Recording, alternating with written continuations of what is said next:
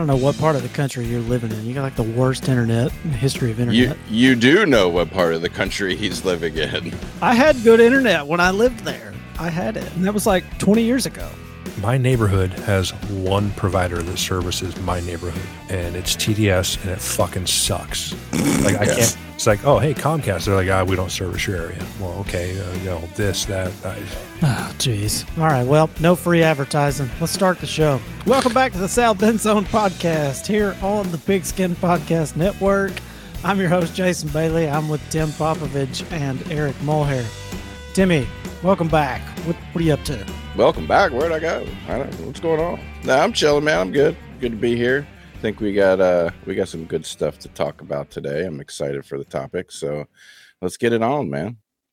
Yeah, this is uh kind of our next to last show before we get into the previews. We got one more kind of just off football topic, but uh I'm I'm right there with you. I'm getting pumped up, man. It's almost preview season. Uh Eric, you you still alive over there now that you're after your fourth time of logging into the to the you know to the chat where you can actually do the podcast?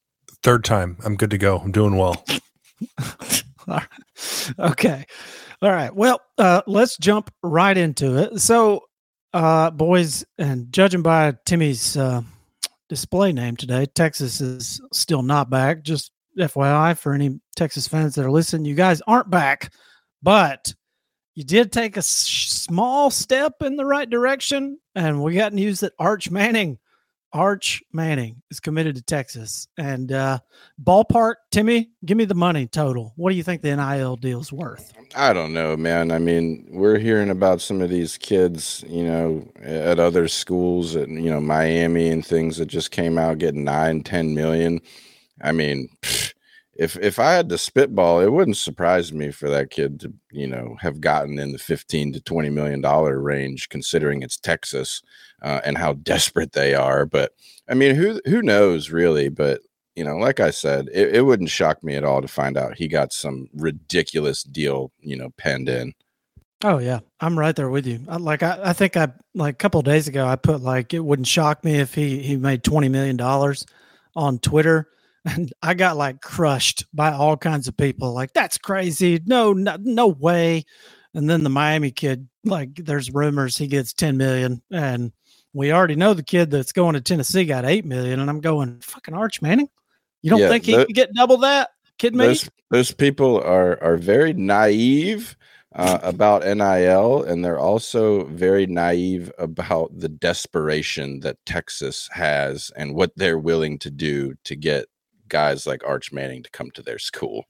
Well, I I agree with that, but Eric, and I don't know what you think about this. I think too. I think the numbers are probably getting inflated quite a bit because it's a bunch of lawyers. They represent these kids, and like that Michael Caspino guy that represents this kid that went to Miami, who we'll talk about in a minute.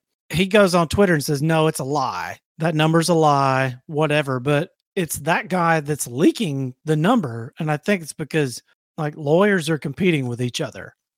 That's part of it. Is is you get these kind of shady people coming out of the woodwork and inserting themselves into this process a lot. Uh, he's one of them, but I, I don't know. I don't. I'm to the point where I'm just I'm so sick of the first question being how much money is he getting? What's the NIL deal look like? I'm just kind of I, I hate that it's worked its way into every like. Can the season just start and can we actually just watch football?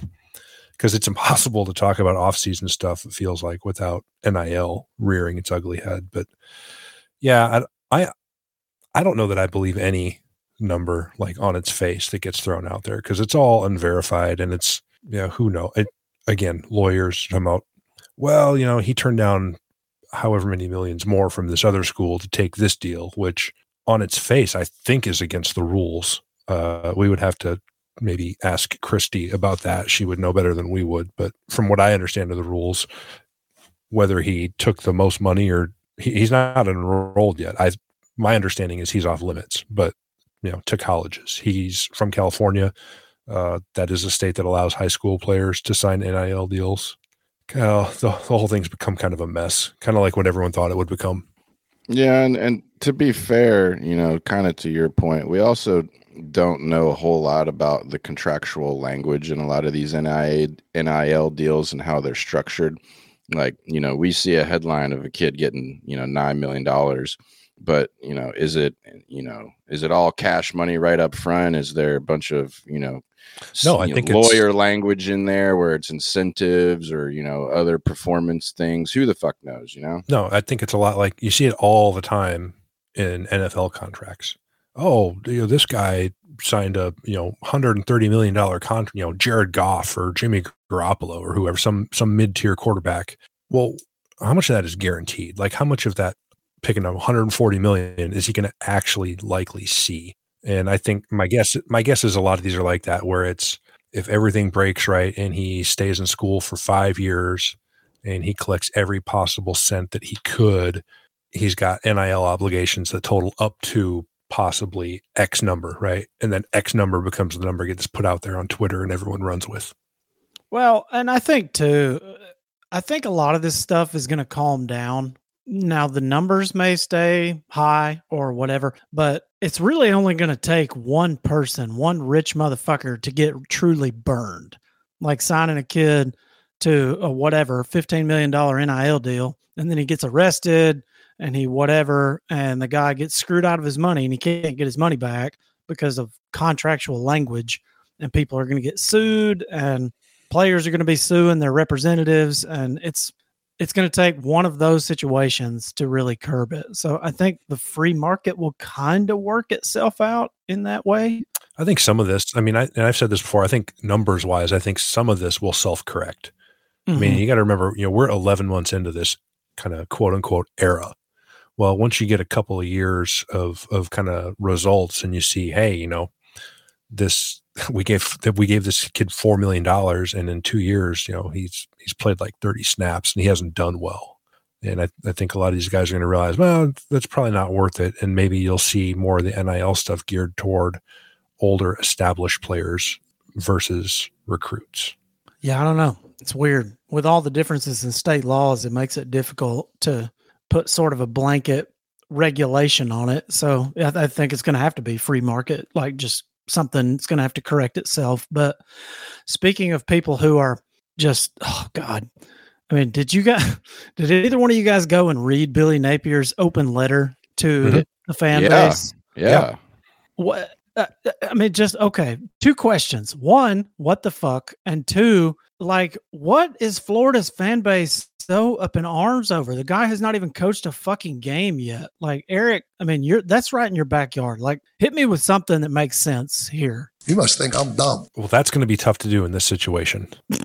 so they've they've been kind of and I don't want to say left at the altar, but they've sort of been like first runner up for a couple of uh, pretty pretty highly sought talented recruits. Uh, one of them being the kid from from California, the quarterback Jalen Rashada. I, I don't like they've signed three four stars in the last four days. Yet because of the guys that they've apparently missed on, it, it I, a lot of Florida fans um, kind of feel like the walls are caving in and wondering, oh God, you know, can this guy hack it? I was like, he's been there six months. They're 28th currently uh, for the 23 class. They're 28th nationally, which means nothing. Which means nothing. Now, at this point in the year, you know, signing day is not for another six months almost. The early signing day is in six months, but you know these rankings that you, if you looked them up right now are driven by mostly by volume, right? How many kids have signed? Yeah. So like Texas so Tech got a high ranked recruiting class. I mean, what right? you know, what are we talking uh, about? Yeah, K State, Northwestern. You know, yeah. they have nine kids committed. The only team above them with less than ten is Alabama.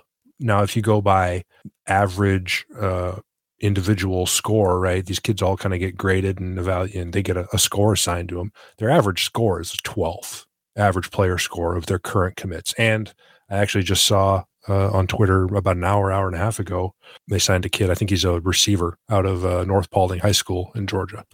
So, you know, I guess I guess they're up to 10 now. But eh, you know, the the guy got hired three weeks before early signing day, and he still managed to to finish up 17th, right? And, and he he he put in some work that wasn't necessarily a, a, complete class when he showed up. So I don't know. A lot of the hubbub apparently has to do with Jaden Rashada and and how that whole situation unfolded.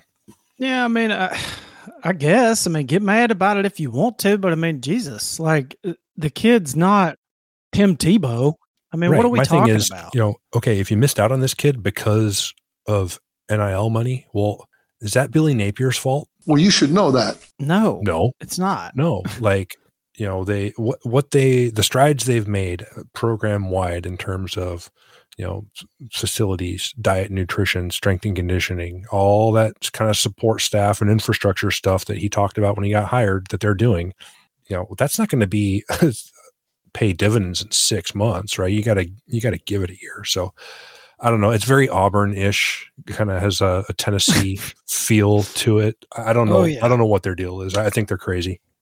Oh yeah, I agree. Now, one other piece of breaking news. I, th- I think we can move on from the NIL conversation because it's 95% speculation anyway. But uh, one thing I did want to touch on, and uh, Timmy, I'm going to get your take on this because this is your your part of your neck of the woods. Uh, we got news that the ACC formally adopted uh, what what I guess I would like to call a three five five conference schedule starting next season. And so they each team will have three permanent conference opponents that they will play every year, alternating home and away. And they will pick five schools from the rest of the conference to fill out their eight game conference schedule one year. And then the following year, they will pick the five others and they will rotate home and away over a four year period. So, and then also, caveat to that, the ACC championship now is no longer going to be, you know, Atlantic versus Coastal. It'll be the two highest, similar to what the Pac 12 is doing, the two highest conference winning percentage teams will go to the championship. So, initial reactions. I mean, you being an ACC guy, do you are you for this? Are you against it? Divisions going away, all that stuff. I mean, what's your take? No, the overall concept of it, I'm in favor of, um, and I think we're going to see the other Power Five conferences get in line with this uh, very shortly because it just makes sense. The division format, never really been a huge fan of, um, especially when you have you know one side with a group of teams that's significantly better than the other side, and you know you end up with a, a conference championship game that's like the 12 and 0 Clemson against like you know 7 and 5 you know Pitt. Like really? Kidding me? Like Yeah. overall this will be better for the conference. But the the one piece I think they kind of whiffed on was this uh, assignment of primary opponents you know they gave every team three teams that they will play every year um, a- and, I feel like there, there's a majority of the teams on here where you kind of scratch your head a little bit, where you're like, really, You- they're going to play them every year and not these guys over here. Oh um, yeah. Like, you know, Eric stole the words out of my mouth in the group chat when he said, you know, like for Virginia Tech, you know, they got Pitt, UVA, and Wake Forest, and it's like, well, where's Miami? You know, like I would much rather see them play Miami every year than Wake Forest. Like that's you know just a better rivalry in my opinion. But that's my only gripe with it. Yeah. Uh, now, caveat to that is not no one's going to get jazzed up about playing Syracuse or Duke every single year, right? Uh, Like, no. I mean, it, no one's going to get their their three ideal permanent opponents. But yeah, uh, overall, I think it's it's better for them, especially getting rid of divisions. Like, wasn't there a year where like four teams finished four and four in the conference, and as far as who was going to go play Clemson, like that other side of it was just a mess. It's been like the majority of the time the last like seven or eight years. Yeah. I was about to say, I, I think North Carolina squanked it out and ended up going and losing to them. So I don't know. It, like, I mean, like we always say, get the two best teams out there, right? yeah, Regar- regardless of which side uh, they would be, and I think that's what everyone's going to end up going to. Uh, maybe not the Big Ten, just because there's so many teams in it, but yeah, ho- this is the kind of schedule model I think I would like to see from conferences. Like, I don't know why the SEC hasn't done it yet. You know, like well- like A and M's been in the SEC for this is going to be the tenth year. I think Georgia's played there once. I don't think they're going to have much of a choice here in a couple of years when Texas and Oklahoma come on board because at that point, you know, that's Well, they're going to kind not, of force their hand.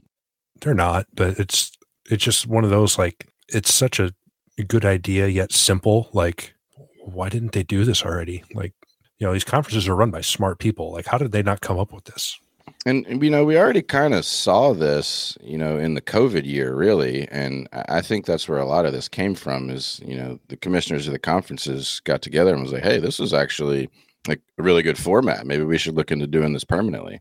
Probably. I'm sure there's an SEC schools like, oh man, hold on. My fans are going to be more jazzed up and I can sell more tickets when we play, you know, South Carolina than if we play Eastern Michigan. Well, no shit. Of course they are. like, why wouldn't you do this every year? Well, that was, uh, you know, if, and of course, if Tim was the commissioner, then, uh, you know, Vandy and, uh, right, relegation, yeah. Pro- probably Missouri are getting booted out of the SEC and you know see you later. So. Hey man, I'm I'm just gonna get up on my soapbox one more time. I mean, do you really think the the fan base at Vandy enjoys watching them get the shit kicked out of them eight games a year? Uh, would would they be someone that you would think would know anything? There's always baseball. I, I'm with you. I think it's a good thing to have your two best teams in the championship. I agree with Eric there. There's no question. But I do I just wonder if like all this like okay well we're going to eliminate divisions. Like is that i mean there's a lot of implications to that because now i mean i guess what i'm trying to get at is like college football is becoming less and less geographically relevant like it doesn't matter where you are it doesn't matter what state you play in here's your three permanent fucking conference opponents and they might be in new york and uh, missouri and you're in florida it's like what what the hell? That doesn't make any sense. I mean, I well, I th- I think that has more to do with the the conference realignments that have happened so many times over the last couple of years. Because, I mean, if you think about it, 20 years ago, the conferences were majority geographically based. You know, you didn't have you know the Missouris in in the southeastern conference because when you look at the United States map, they're not in the southeastern part of the United States.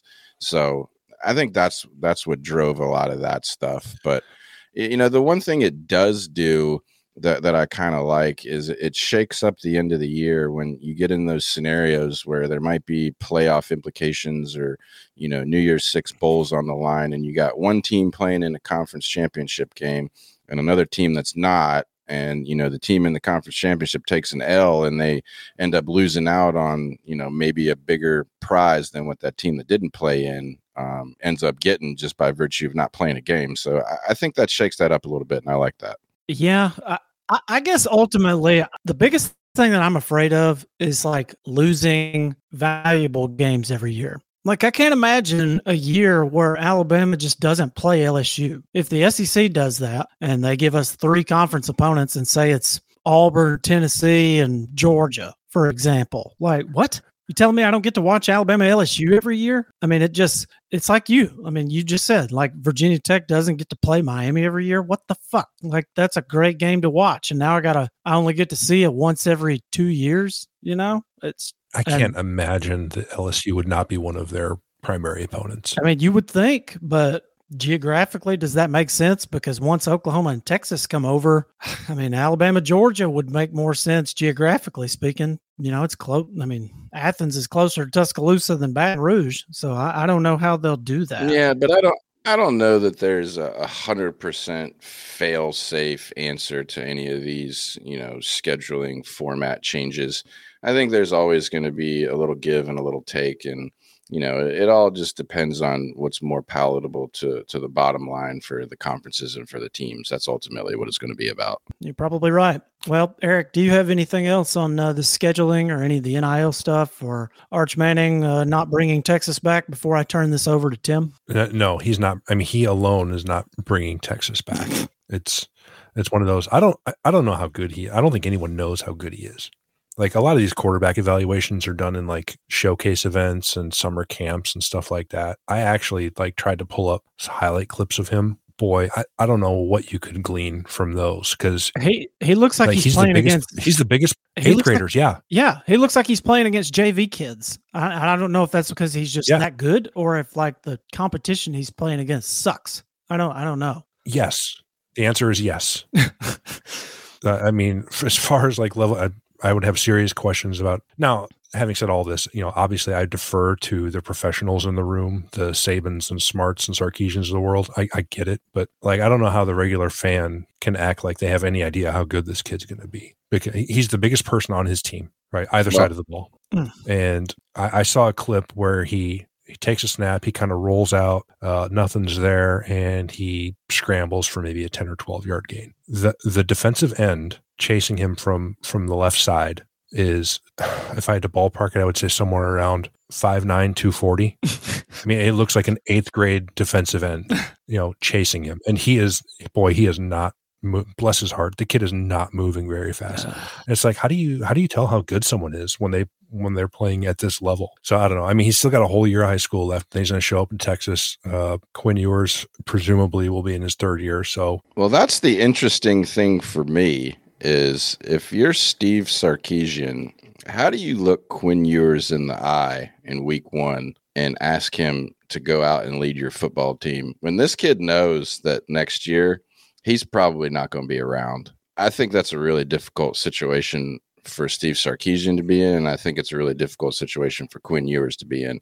You know, he's obviously going to play, want to play as well as he can just for his own personal interest, but I think it just creates a, a really interesting scenario for for what's going to happen next See, year. I'm on the other side of it. I think Manning's I- ass will be sitting and Ewers will be taking the snaps. And that's why I kind of, you know, said, hey, I bet the kid got a massive NIL deal because he's not going to play right away. Hey, that is how that is how the rational person thinks. But we're dealing with Texas fans here, okay? When when Arch Manning is not unanimously named the starter when he enrolls in school, they're gonna be burning couches with pitchforks on Steve Sarkisian's front lawn. Okay, I mean, come on. no, it's I, I think you- I think you're making a little more of the, the maybe something that's not there, like some sort of uh, I don't want to say quarterback controversy, but like some sort of some issue there. Like the best player's going to play, and I- wouldn't expect you know unless Quinn Ewers goes out and is just remarkably mediocre this year. I like I don't know that Arch Manning would have gone anywhere and started day one. Like would Hey, he, would, he have- just- would would he have showed up to Georgia and started day one? I don't think so. I don't think he would have gone to Alabama my- and started day one. I just got my Texas fan thinking cap on, man. That's Uh, all I, I'm I don't saying. know. I don't think that's any reasonable person's expectation. Like if he wanted to start day one, he'd have, he'd have gone to Missouri. Again, reasonable. Yeah, fair, fair enough.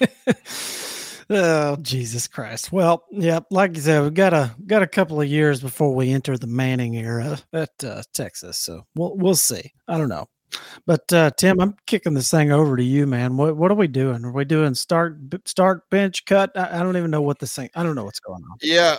So we're going to play a little game here on the South End Zone podcast. Um, Shocker. you know, a little light lightheartedness before we start our previews here next week. But we're going to do the the South End Zone version of Mary Fuck Kill. I'm sure everybody's kind of familiar with that kind of game. And we've titled it Start Bench Cut, right? So the, the basic format is is we're we're each going to give each other three players, uh, either you know from a, a team or like a group of positions, as long as the the three you know entities have a common denominator, right? It's three Um, and- apples, not apple, Yep. orange, grapes.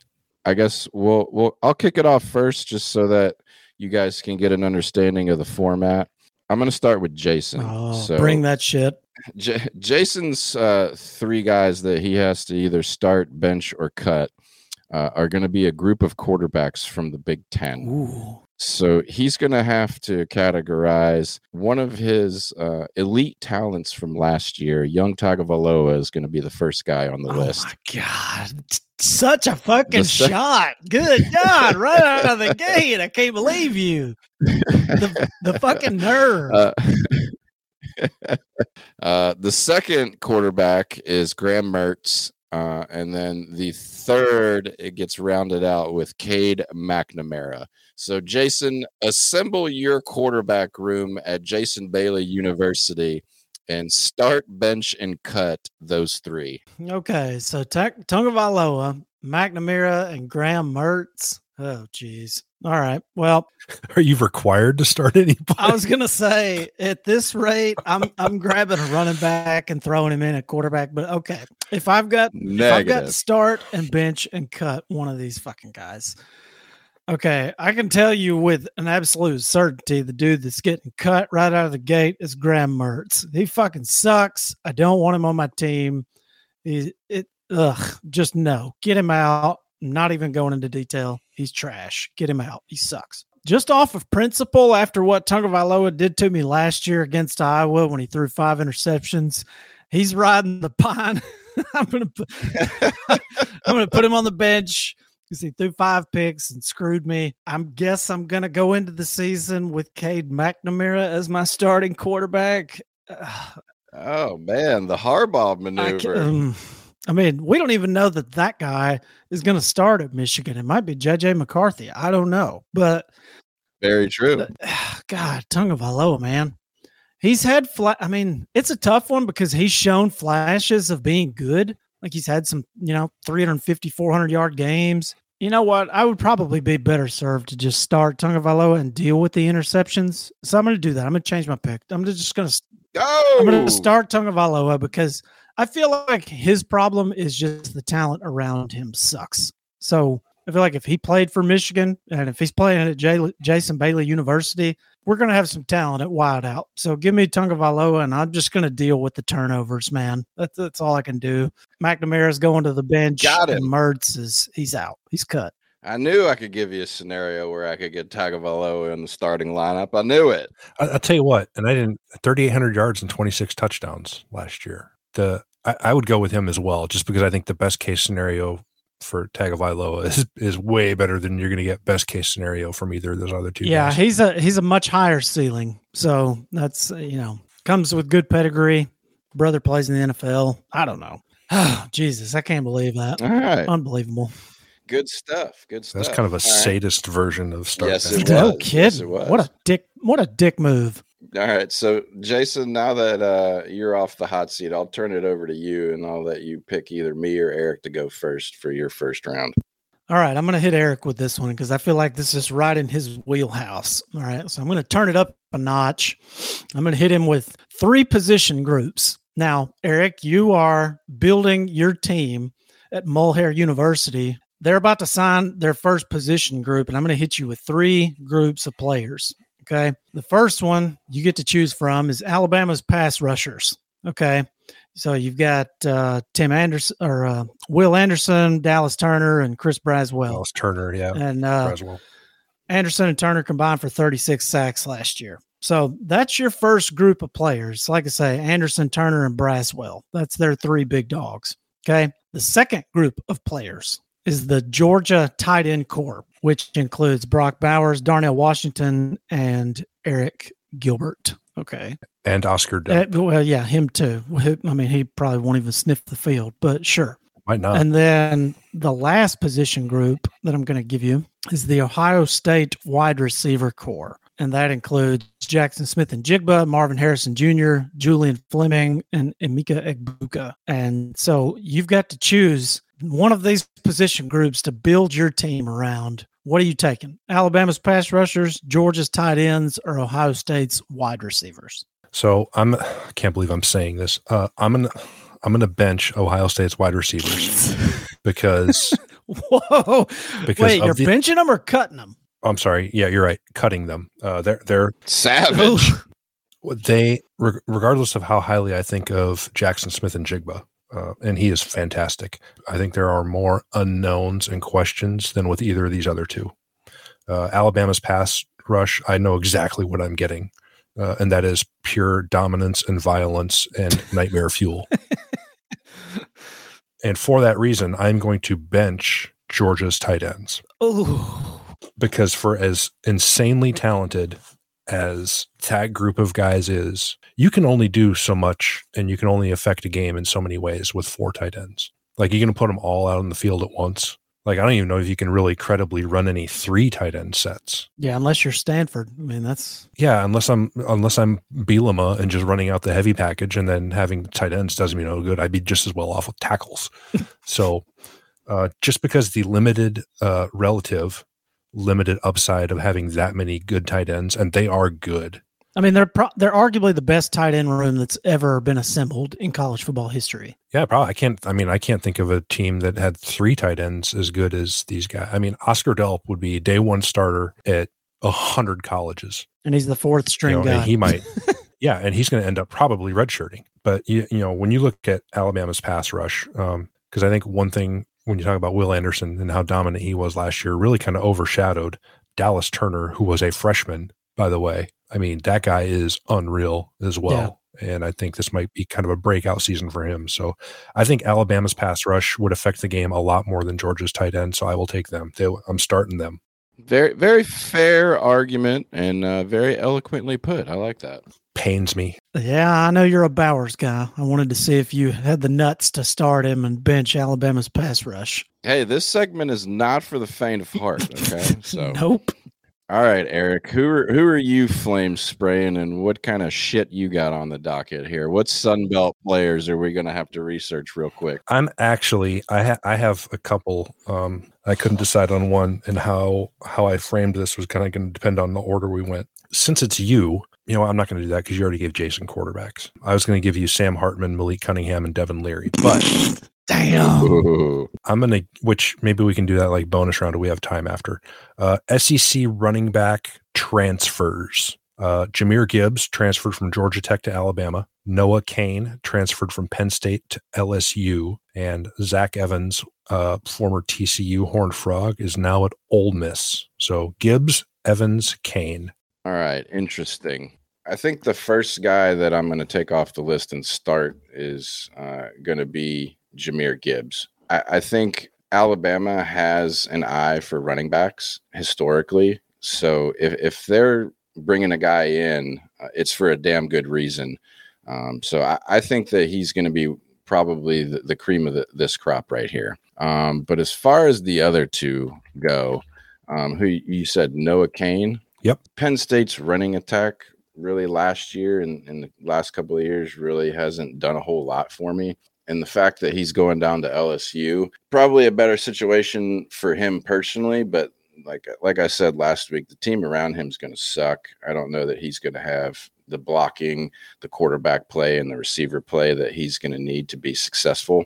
So he's cut. And then that leaves uh who was the third guy? Zach Evans? Yeah. You know just by virtue of default, he's going to be riding the bench, uh, backing up Jahmyr Gibbs. You know, Lane Kiffin probably can do a lot more for this kid than Brian Kelly can do for Noah Cain. I'll, I'll take him to back up Jahmyr Gibbs uh, on my running back squad. Fair enough. How would you stack them, Jason? Because I think I'd be tempted to put Zach Evans at the top of that list. I would as well because Evans is such a beast. Uh, I mean, if you're well, he's also not going to the team with the reigning Heisman Trophy winner. Also, that, you know, for me, I guess if you're if I'm actually building a team here and I'm actually going to go play legit games and I'm trying to win ball games, I think Gibbs or Evans, either one is fine. I mean, they're they're both gonna, you know, Gibbs probably more of the bell cow type. He's a little bigger, you know, a little bit more of a hard nosed runner kind of dude, but if you're talking just statistically speaking, I think Evans could have a fucking monster season and just put up video game numbers. So uh, it's kind of just pick your poison for those two guys. I feel like they're interchangeable, like you said, but I agree with Tim that Noah Cain, he's not cutting the mustard in that group. I would have been much more interested to hear Devin Leary, Sam Hartman, and fucking. you should have done. You should have done Brennan. You should have done Brennan Armstrong instead. I thought about it. he was almost my third instead of Devin Leary, but I was like, no, that's too easy because he's going to automatically bench him. You got to be cutthroat, man. You got to be cutthroat. Yeah, we're going to do a bonus round of that. But book it. That's hap- That's happening. All right, so we're we're going to go around the room again, um, staying in the same uh, current year format, and then we'll each get another turn to do the uh, the second format. So this time it's Eric's turn on the hot seat with a uh, group of quarterbacks. And the big spinning wheel of death gave you the SEC quarterbacks. So you have to start, bench, or cut Spencer Rattler, Hendon Hooker, and Will Levis, Eric. Let's see what you got. This is tough. Um, are these guys running my offense or the offenses they currently run? Um, so just for argument's sake, we'll we'll say that they're going to be running the offenses that they're currently running. Okay, I'm gonna I'm gonna implement whatever suits them best. Yeah, that would be the smart thing to do. Then I am going to start, and I can't. These are words I never a year ago I never thought would come out of my mouth. I'm going to start Hendon Hooker. Oh, Woo, oh, son. God. You kidding me? I am uh, because uh, Hendon Hooker for Tennessee last year, if I remember correctly, was something like 30 touchdowns and three picks, and they averaged uh, nearly 40 a game. So he can get it done for me uh, in that offense. Can't say I blame you, man. Mm. Dr. Thunder. Well, see, this is tough for me because I I don't know what offense does suit him best because I haven't seen it. Well, you saw it his freshman year. I mean, his freshman year, he went I off. saw it. He did. He was the number one. He was the number one guy in the Heisman going into last season. Yeah, but then they ran that same offense, and I still, I still kind of think he was hurt. But they ran that same offense last year, and he he didn't look like the same guy. Um, he wasn't making the same type of throws, and he wasn't really driving the ball. But I don't like. For me, Will Lev- Will Levis is the odd man out here. Um, I know that Kentucky kind of outperformed expectations, and I know there's has been talk of him being like a top ten or top five pick. I I just don't see it. So uh, call me a hater, I guess. But of of these three, uh, I would cut Will Levis. I would bench Doctor Thunder, which would not be a, a real new phenomena for him, and I would start Hendon Hooker. Man, Eric, about to be penning an open letter to the fan base of Mulhair Tech over here. That's right. Uh, he might be coaching Mulhair Community College shortly after making those decisions. Might be That, JUCO tough.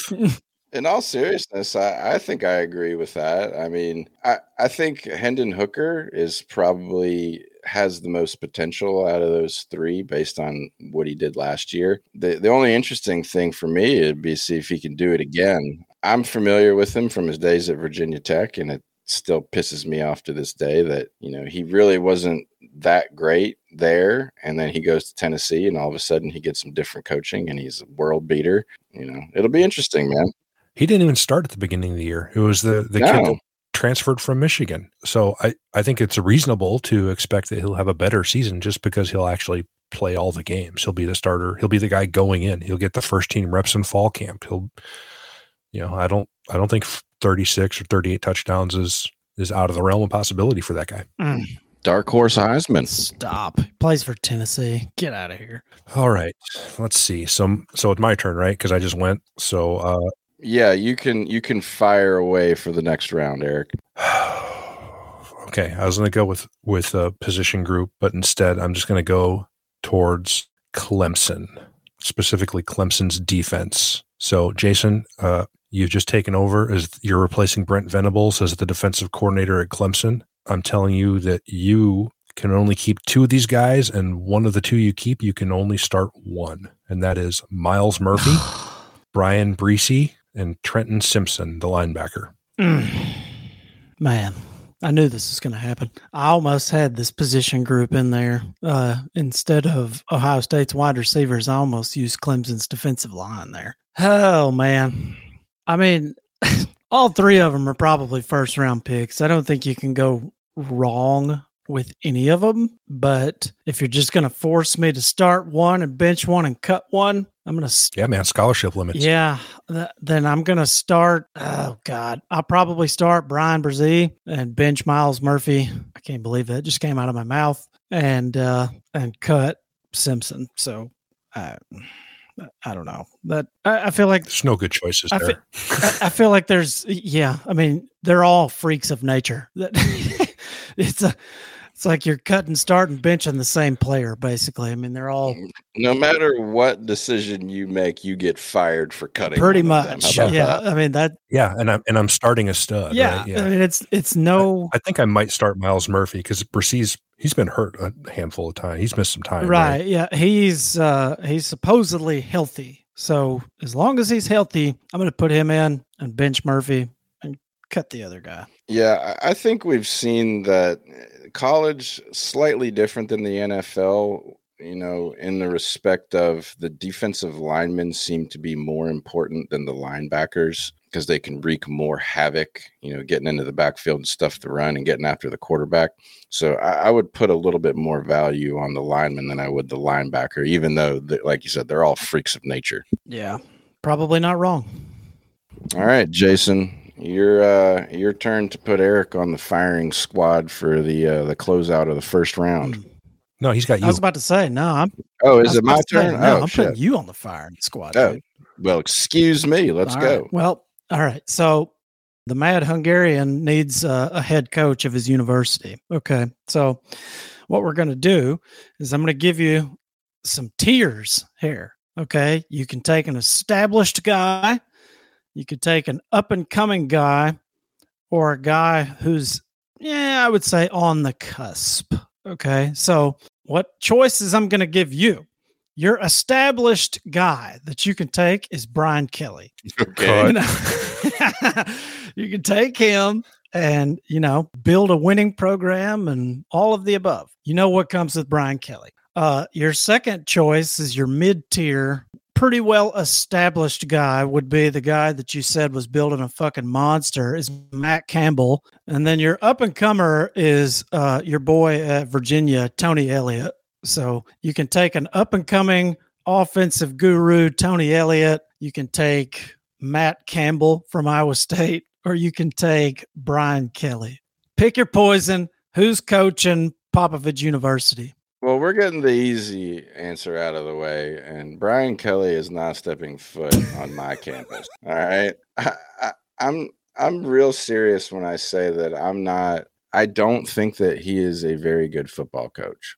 Uh, he he gets a lot of you know hype for what he did at Cincinnati and what he did at Notre Dame, but I don't. I didn't see a whole lot of development of players when he was at those schools. Is he a good recruiter? Yeah, I think he's probably a better recruiter than than most coaches. But if you can't do anything with those kids over the longevity of their time at, at, at your school, then what good are they to you? You know what I mean? So I'm not a buyer. He's cut. Now it's a little bit tougher for me to decide between Matt Campbell and Tony Elliott. I think the the best choice out of the two would probably be to go with Tony Elliott. You know, he's an offensive minded guy, which seems to bode well for a lot of college football coaches.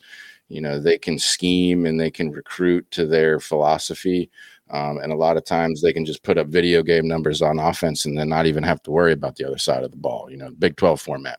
The only reason that I wouldn't take Matt Campbell over Tony Elliott is because I haven't quite seen enough of Matt Campbell to feel comfortable taking him at the big time university that I'm coaching.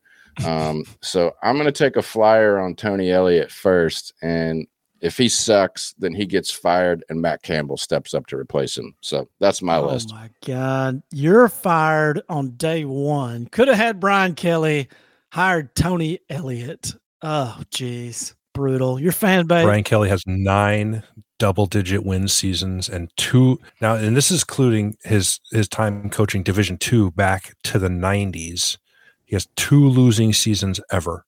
Irrelevant. Oh my god you're straight straight up. I am a hater, hater. i'm a hater. Uh, i was i was hoping i could get you to to wean and take brian kelly as your head coach but absolutely not. I'm a man of my principles. Man whew, I, that's unbelievable well, does that conclude round two? Because if we, if it does, then I've got a, an email that we need to read.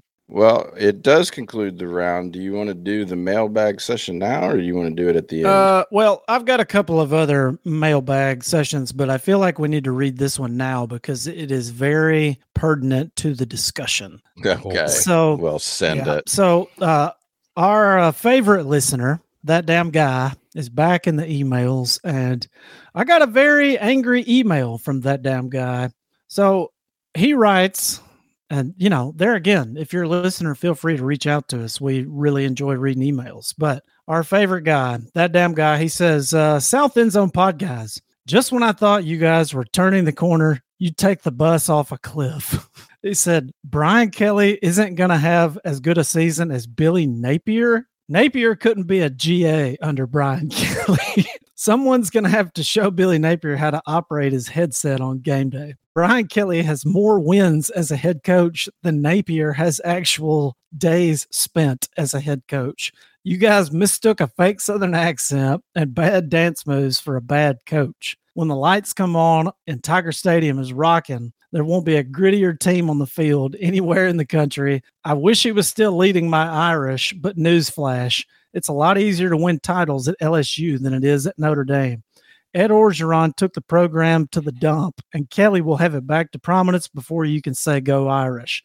Look for nine plus wins this year from LSU, but look for 12 from South Bend. Signed, Nine, damn guy. nine plus, nine plus this year with who? Jeez, man. All right. Yeah, he doesn't agree with your assessment of Brian Kelly. And I got to say, frankly, I don't either. Not to say that I think he's going to be great at LSU, but Tony Elliott, are you fucking kidding me?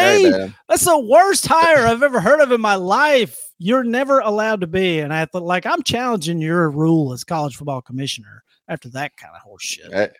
Hey, hey, man. We'll we'll see. We'll see. We'll we'll fire it up in the uh, NCAA 2024 video game, and we'll check the results at the end of the year. Brian Kelly's averaged 11 wins a year for the last five seasons, Tim. Good good for him. Oh, boy. Well, we're going to take a quick break and we'll be right back with you.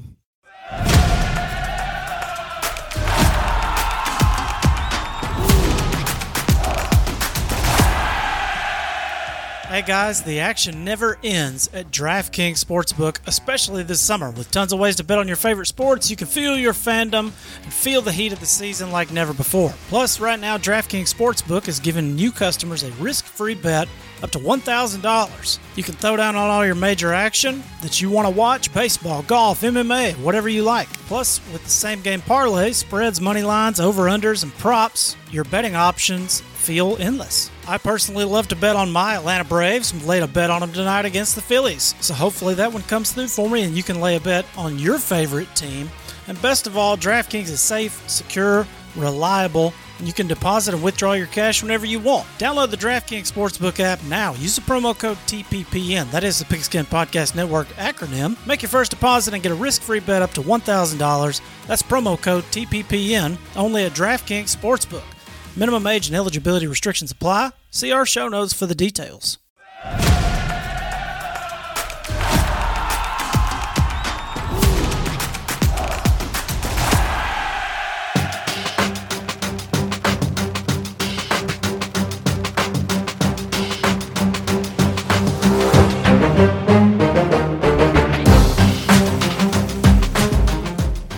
All right, gentlemen, we're gonna kick off the second round of our start bench cut round robin here. I'll kick it off for the first go around, and I'm gonna go with Eric first. So, Eric, I'm going to give you a choice of a bunch of USC all-time greats, Mark and that off my list. yeah, you're gonna have to start bench or cut Reggie Bush, Keyshawn Johnson, and Troy Polamalu. So hit me with it. So I'm going to cut Troy Polamalu because the value The. Hall of Famer. Yeah, because in college he was just a really, really good player. And how how much good does a great safety do for you compared to how much good does a great wide receiver do for you? So so this one's kind of like value and how much do his contributions go towards winning a game? I don't safety, know. Go go look at the Super Bowl rings he's got in his trophy case. We'll see about that. none of which he earned while playing at USC. Uh, Fair enough. So Fair enough. when you're when you're a safety, you're impacting a lot of plays a little bit at a time. Uh, when you're a receiver, you're at, you're impacting fewer plays potentially, but in a much much larger way. So for that reason, I'm going to bench Troy Polamalu because for as great as he was, even in college, You mean cut? I do mean cut. That's God. That's the third time I've done that.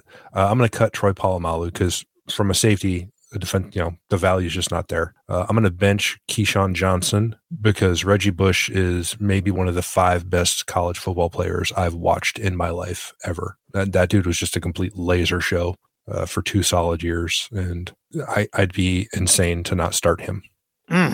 Yeah, and you can split him out at receiver too and get two for one. So Yeah, I could put him in the slot. I could. I Kick returner, yeah, whatever. He's a complete package. Yeah, fair enough. Fair enough. All right, Jason, uh, you're up next. Hit us with it. All right. So I'm hitting you with three former superstars from your favorite school, the University of Virginia. Oh, oh boy. These guys are fucking superstars, man. Let me tell you what. All right. So I'm going to name these three guys. I'm not going to tell you their names until the end of it. Okay. But uh, just to give you a little breakdown on these dudes, uh, the first guy was the ACC Freshman of the Year in 1994, three years all conference, and was drafted. He's a five time All Pro, and he has a Super Bowl ring. Okay. Second guy, ACC Player of the Year in 96, finished his college career with just shy of 4,000 yards rushing and 34 touchdowns. Got drafted. He has a appearance in the Super Bowl, but uh, they lost, and he finished his NFL career with 15,000 yards and 67 touchdowns as a pro. And then the last guy was first team All ACC in 1996. Finished college with 381 tackles.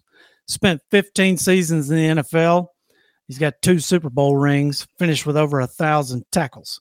So these three guys are Rondé Barber, Tiki Barber, and James Farrior. Yeah, good uh good list from from UVA's uh all-time squad there. Uh, the only uh only snub that that I see on there is uh, it's it's kind of a shame Heath Miller didn't make the list. I think he's he's definitely deserving of that. But for for the purposes of this segment, uh, I am going to cut James Farrior.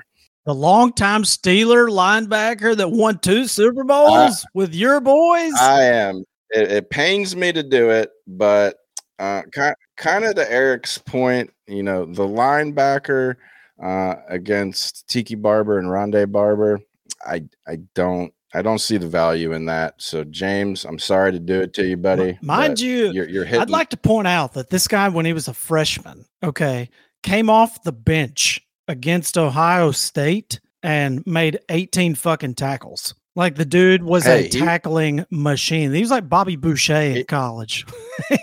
he he was he was a beast in college. He was a, he was a really good player in the NFL, but if you're going to ask me to choose between him and Rondé Barber uh, on the defensive side of the ball, I'm going to take Rondé Barber all day long. That guy was, you know, he was a really good cornerback uh, in college. Um, he was a really good cornerback in the NFL too. So I, I, I respect the the position of cornerback a little bit more than linebacker in this instance, just given the level of play. But you know, Tiki Barber has to be the starter out of all these guys. Uh, that guy was a machine uh, in the backfield. He he was a, a wrecking ball, uh, all in college. Um, his time with the Giants in the NFL. Uh, that guy's an all-time great, just period. So I'd I'd be stupid not to start him. So I'm starting Tiki, benching Rondé, and cutting James. Sorry, James. Mm, I was gonna see if I could get you to hang on to James Farrior for the Steelers homerism, but now you pulled through and you cut him. Yeah, it pains me to do it, but I mm, did. Interesting. All right. The Barber twins.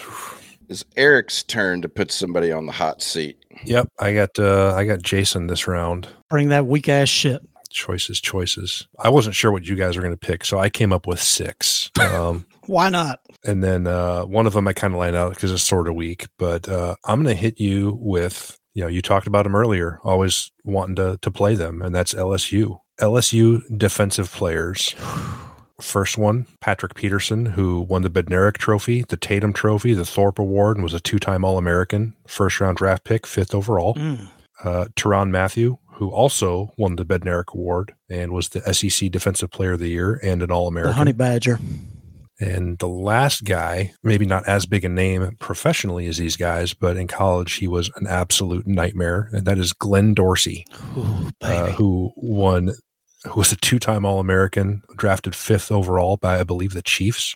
Uh, won the Nagurski Award, the Lott Award, the Lombardi Award, the Outland Trophy. Just a fantastic defensive player for LSU in about the kind of late aughts. So Mathieu Peterson, Dorsey. Who you got? Well, this one's easy, man. It's easy money. All right. First thing, Patrick Peterson. I watched that guy in college get dominated like three different times by Julio Jones, one on one. Couldn't cut the mustard against Julio. And I think those other two players just overall bring more value to the table. So I'm going to cut Patrick Peterson. I know he's had a great, great pro career. His college, his college career was elite, but Pat P, you're gone. You're cut. Bye bye. Um, now, as far as the Honey Badger versus Glenn Dorsey, I'm going to bench Glenn Dorsey because I think while he is one of the most ferocious defensive lineman that I've ever seen, I actually have a friend who played for Alabama in 2007. I grew up with this guy and uh, I went to school with him. And after I, he was two years behind me. So after I graduated, two years later, he went to Alabama. And in 07, when we played LSU, he played center he played against Dorsey and he said, My back is still fucked up 10 years later from Glenn Dorsey. Said he's the meanest, baddest son of a bitch that I've ever lined up across from.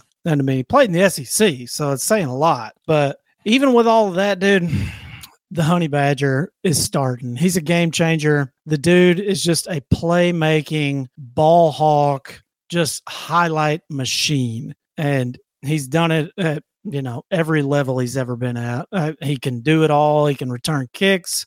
He can knock the shit out of somebody. He can strip the ball. He can go up and high point it. He's a good tackler. If I'm going to build a defense, that's the first guy I want. Now, hopefully, he doesn't smoke a bunch of weed and get kicked off the team. But uh, you know, if we can keep him in line and keep him keep his piss clean, then yeah, give me the honey badger. I'm going to start him. Those are big ifs. Mm-hmm. Yeah, I think that was the, yeah. that would have been the tipping point for me. Was like, man, you know, for for for as much value as he could bring in different areas, you know, he really only played one full season there, right? Because because of those issues where well here at uh you know bailey a&m we believe in second chances okay and uh okay do you believe third in, do you believe fourth. in fourth yeah. hey man whatever whatever you got to do to win you know yeah whatever the winning formula is we'll figure out the off the field stuff yep, later i'm like uh coach winners off the program gentlemen we're not doctors the NC2A has a testing program for this kind of thing. I suggest we let them handle it.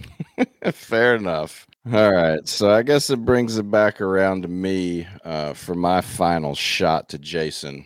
Um, and it's only appropriate since you gave me a list of Virginia all time greats that I give you I was coming. a list of Tennessee greats. Oh, okay. So I thought it was going to be Auburn. You're going to, I'm giving you a choice between Eric Berry, Peyton Manning, and Reggie White. Oh my God. So start, bench, and cut those three. Peyton Manning, Reggie White, and Eric Berry. Yes, Holy sir. Snikes. Well, I'm going to take three really good goddamn football players, by the way.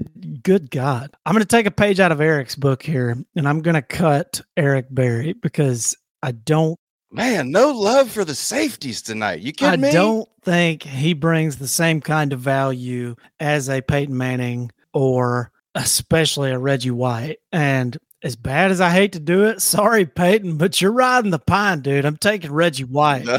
Reggie White is maybe, I mean, he could be the best defensive end of all time. Like the dude is, he, uh, he was a fucking monster, man. Like he was unblockable. I mean, he broke through double teams regularly. The guy was like in Ndamukong Suh, but better.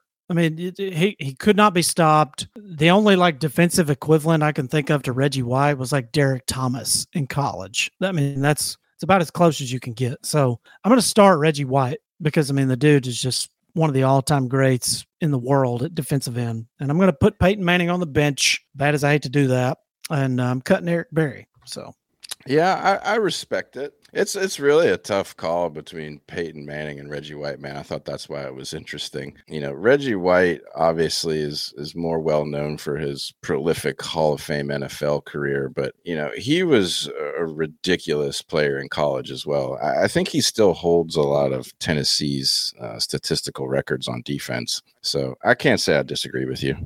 Quick Reggie White story. Reggie White uh, signed as a free agent with the Packers when I was 15 years old, and that is the closest I've ever come to crying about sports. was when was when they got the pack because I was I was crushed. I was like, this is the best defensive player in professional football right now, and he's going to the goddamn Packers. I you mean just, we're gonna have to play Reggie White twice a year, Mom? yeah, exactly. All right, Eric, uh, go ahead and uh, and hit me with your your final nail in the coffin here. Okay. Oklahoma Heisman winning quarterbacks. So start bench cut Kyler Murray, Baker Mayfield, and Jason White. Ooh, that's quite the list there. I think I'm gonna I'm gonna take the trash out first. Jason White, I'm sorry, buddy, but you're cut. Damn. Wow. Damn. yeah.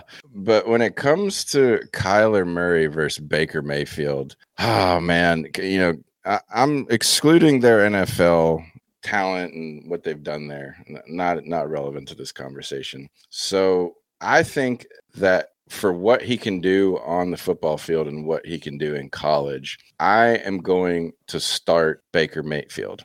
The dude was a winner like at I college. like it. You know, he was fiery. He knew how to fire up his teammates. I think Kyler Murray is a much better athlete um, than Baker Mayfield is or ever will be. But I don't know that he's just a better overall leader. Um, and that's important at the quarterback position. So Baker Mayfield just wins. All he did was win in college. So I'm starting him. Um, and then I got the assurance knowing when he blows his shoulder out, celebrating a first down or some shit, that I got Kyler Murray on the bench. So those are my three, man. Nice. No respect for Jason White. Goodness. I wouldn't call it no respect, but I mean, con- considering the company, Jason White threw for 7,900 yards, 81 touchdowns, and 24 picks for a career rating of 152. Pretty solid. Okay, let's look. Let's look up Timmy Chang's numbers real quick. All right. I should have done Hawaii quarterbacks. Colt Brennan versus Timmy Chang. Now that would have been an interesting conversation. Oh, I, I, I think you whiffed on that, but okay. to each their own, I guess. All right, Jason. Well, hit us with your your final trio here. Who's on the docket? I forgot. I think you're going to Eric this round, right? Okay, so sticking in the quarterback game, Eric, I'm going to give you the final one. This is right in your backyard here, so you know, figure it out. You're going to have to pick between three Florida quarterbacks. Okay, so the first of which, the most notable Florida quarterback of all time, in my opinion, Tim Tebow. Not much question there. Okay, your second quarterback to choose from is Danny Wuerffel, the 1996 Heisman winner, won four SEC titles there. And the third quarterback you get to choose from was his coach, Steve Spurrier. So you get to pick from Spurrier, Wuerffel, Tebow. Three guys in Oh, three man. different eras. If you cut Spurrier, I think you might have another story to tell. I, I was going to say, it, this all stems from my bad blood with Steve Spurrier from when he shot me the bird uh, while the Orlando Apollos were practicing at our high school. Uh, Steve Spurrier, you're cut. Oh, You go play Rocky Top somewhere else.